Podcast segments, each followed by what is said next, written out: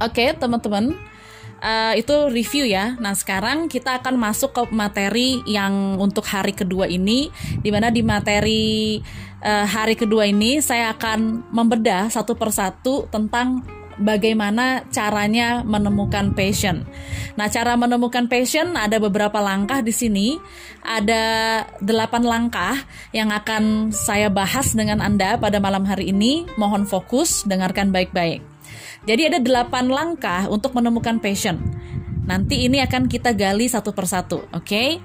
Langkah yang pertama adalah gali rasa iri. Kemudian langkah yang kedua adalah temukan ketertarikan.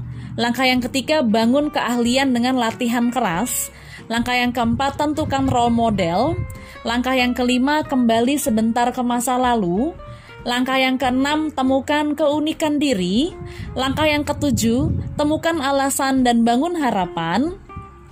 Langkah yang kedelapan adalah buat uang pertamamu dengan melakukan hal yang disukai. Oke, kita bahas satu-satu ya.